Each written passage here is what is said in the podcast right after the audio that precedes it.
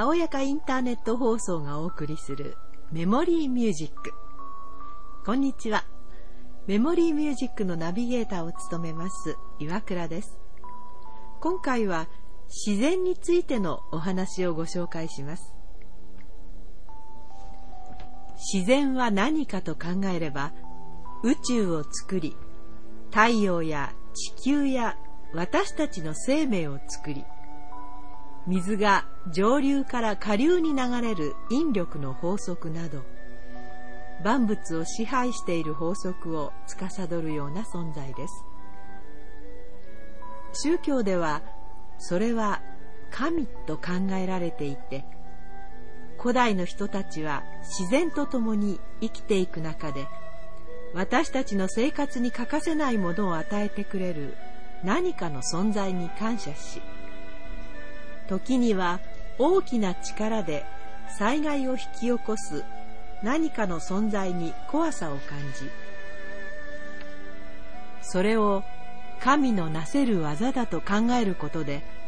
その神に対する感謝や畏怖の念を抱いていたのだろうと思います。そうして生まれたのが宗教やさまざまな儀式だと考えられます。つまり自然はこの世のすべてのものを作り出し、この世のすべてのものを支配する法則を司るような、とてつもなく大きな存在だと考えられます。自然は偉大で、私たちが生きるために必要なものは自然がすべて揃えてくれています。太陽の恵みはすべての生命に降り注ぎ、水は動植物を問わずすべての生き物に大切なもので、太陽や水はどんな動植物も襟好みすることはありません。また空気も同じようになくてはならない大切なものです。昔は石や木、土で道具を作っていましたが、金属が見つかってからは、そうした鉱物も私たちの生活を支えてくれています。火とともに生活に欠かせない電気も鉱物資源や水力で作られます。そんな自然が作り出した太陽や水などは、何か見返りを求めてくることはありません。ただ自然の力はとてつもなく大きいので、時には大地を動かし、大地を歪めることさえあるために、大きな地震が起こることもあれば、大雨が降って大地にあるものを押し流すこともあります。大地や水などは自然の法則のままに大地が動き、雨が降っているだけですが、偉大な自然は時に私たち人間にとって大きな脅威になることもあり、それこそが自然とも言えます。自然というものはこの世のすべてのものを作り出し、この世のすべてのものを支配する法則を司るような、とてつもなく大きな存在だと考えられます。人も自然に作り出されたものですし、人工といっても自然に作り出された人間のなすことでしかありません。人工は偉大なる自然の中の地球という小さな星の中で行われているほんの一部に過ぎないと考えられます。手つかずの自然という意味での自然は都会には少ないとしても、実際に大雪や大雨が降れば交通機関は麻痺してしまいます。そう考えれば都会も自然に支配されており、私たちは偉大なる自然から離れることはできない存在だと言えるのではないでしょうか。それではここで音楽をお聴きください。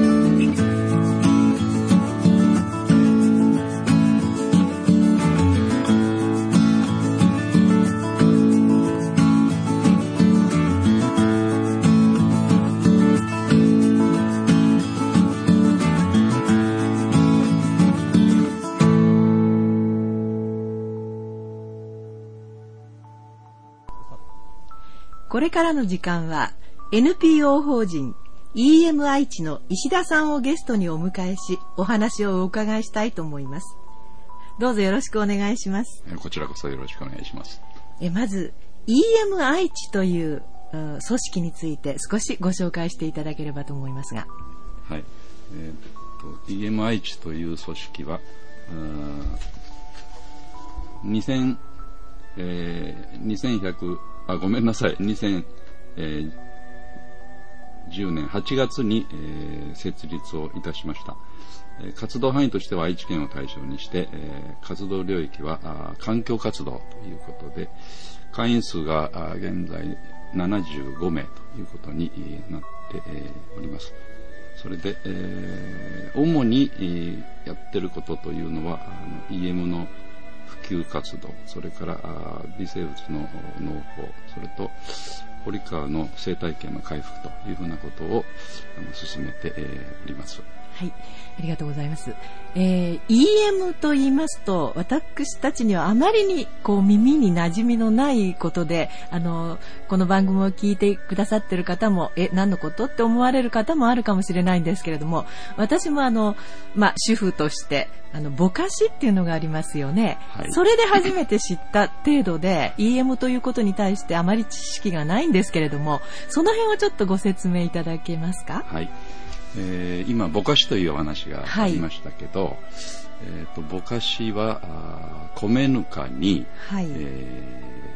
ーま、有用微生物というふうなことで、はい、発酵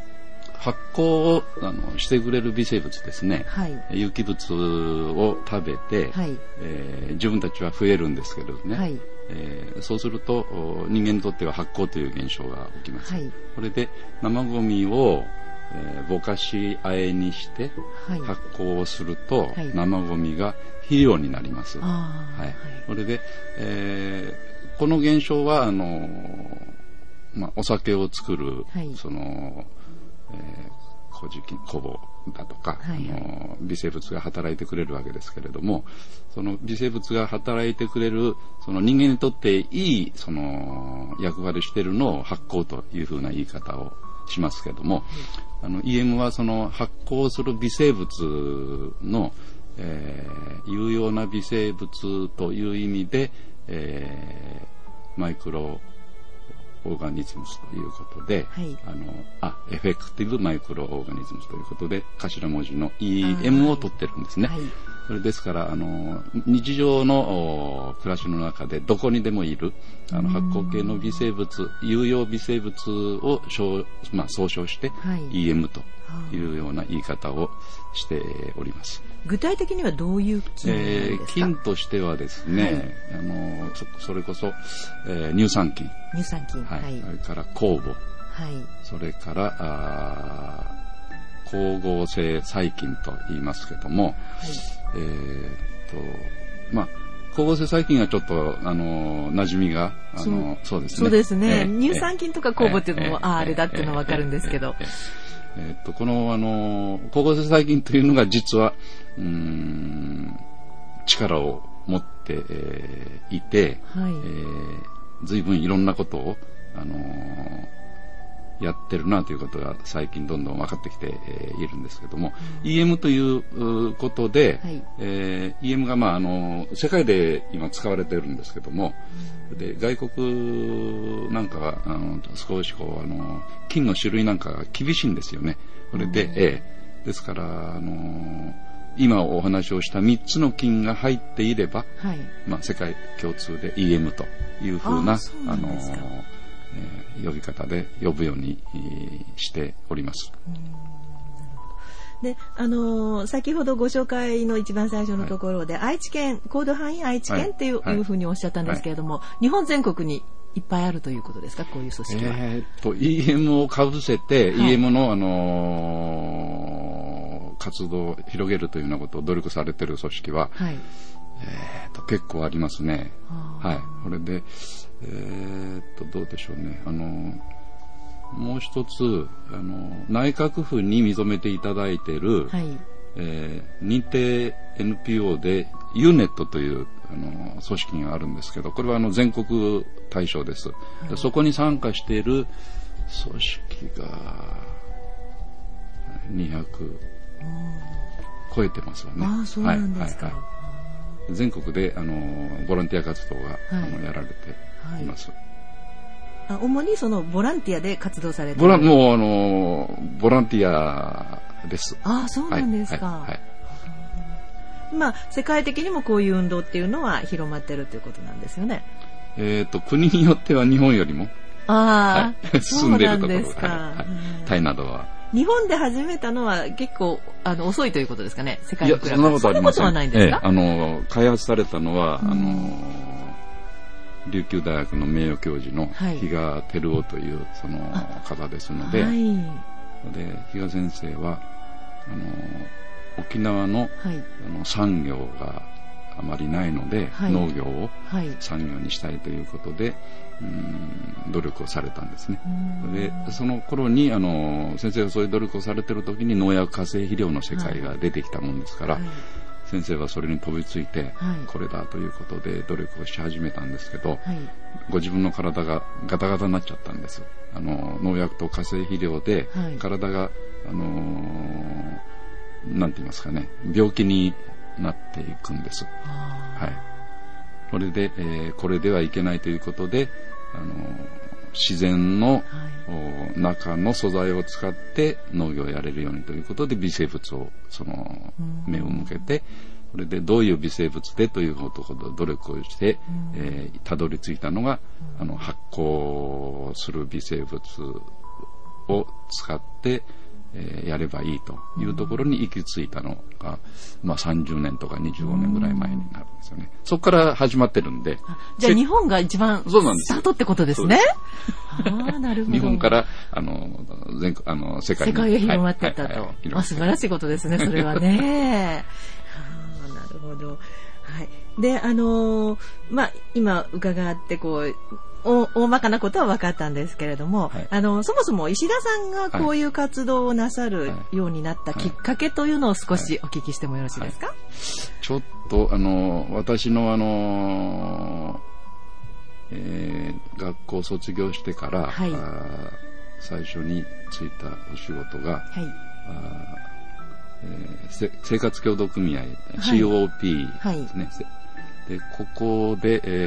ー、ずいぶんいろんなことをあのさせていただきましたけど、当時はあの、えー、とまだあの生協という組織があまりないというか活発じゃなかったんですけどね、はい、全国でも県庁所在地に生協がないところがいっぱいありましたけれども、もう今はあの県庁所在地にというか、はい、あの県で、えー、生協のないあの地域生協のないあのところはなくなってるんですけども、うん、大学の中の生協、それから企業の中、会社の中にある職域生協、うん、それと地域にある生協、はい、であのな名古屋もあまり地域生協がなかったので、うんまあえー、大学卒業して、えー、地域でそのお母さんたちが中心になって生活を守るというふうなことをできる組織を、はい作りたいものだということで、えー、同じ思いをするメンバーがあー大学から残ってそれで地域で始めたんですけどね、はい、それで、えー、今は結構いくつかの生協ありますけども、私が関わってきたのはコープ愛知というふうに今は言っておりますけども、はい、それで、えー、私がにじゅうねん近く前ですね、そこをあのとりあえずあの卒業して、えー、次のことをやりかけるんですけども、生協にいる間に、えー、いろんなことありましたけども、まあ、例えばあの、えー、ハムなんかあウインナーですね、ハムソーでウインナー、はい、ウインナーで白っぽいウインナーが、はい、今はあの店頭へ行けばありますけども、はいはい、当時はなかったんです。あ真っ赤な真っ赤な、はい、ですね、はいはい、それで、えー、あれはね、えー、その発色剤だとか、はい、添加物を、まあ、できるだけ除いて、はい、あの子供さんのおやつですから、はい、でそれをあのお母さんたちが作ってほしいということで、はい、お母さんたちの熱意があのそれを作っていくんですけどね、はい、あの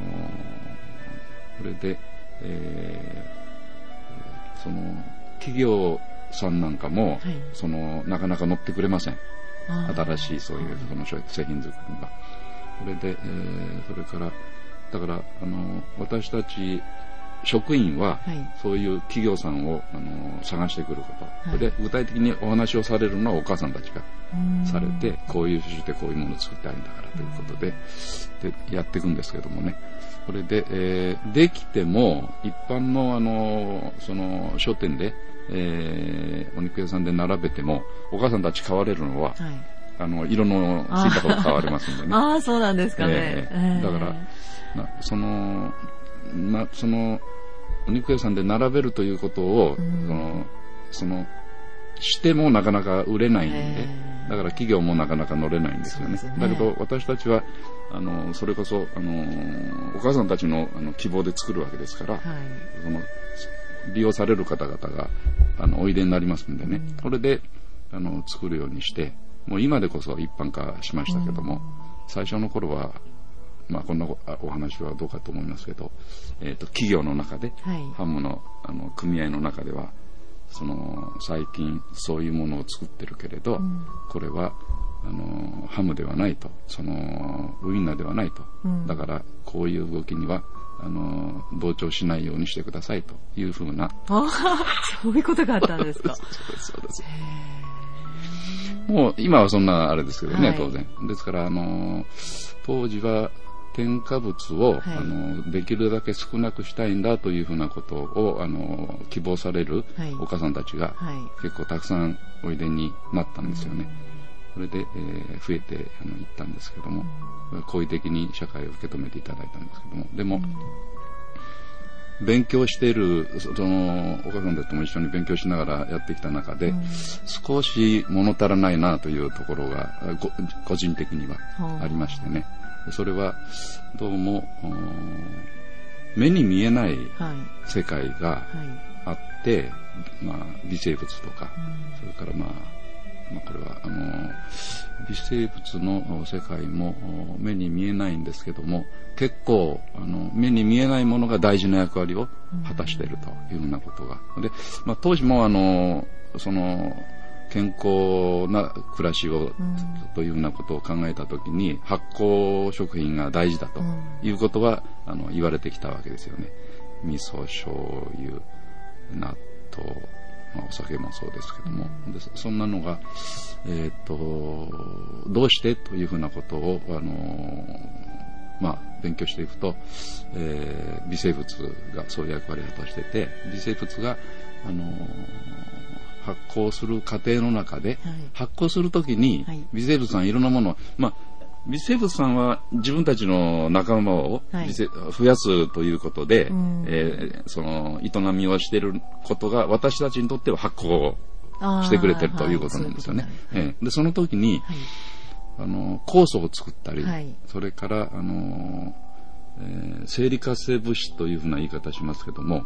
あの人間の体にとってみると、はい、その免疫力を高めてくれるようなものを作ってくれてるんですよね。酵素が、はい、はい、えー、酵素がっていうかあの微生物が有機物を分解して発酵するときに、はいはい、だから発酵があの体にとって、うん、発酵食品が体にとっていいということになるようなんですよね。で、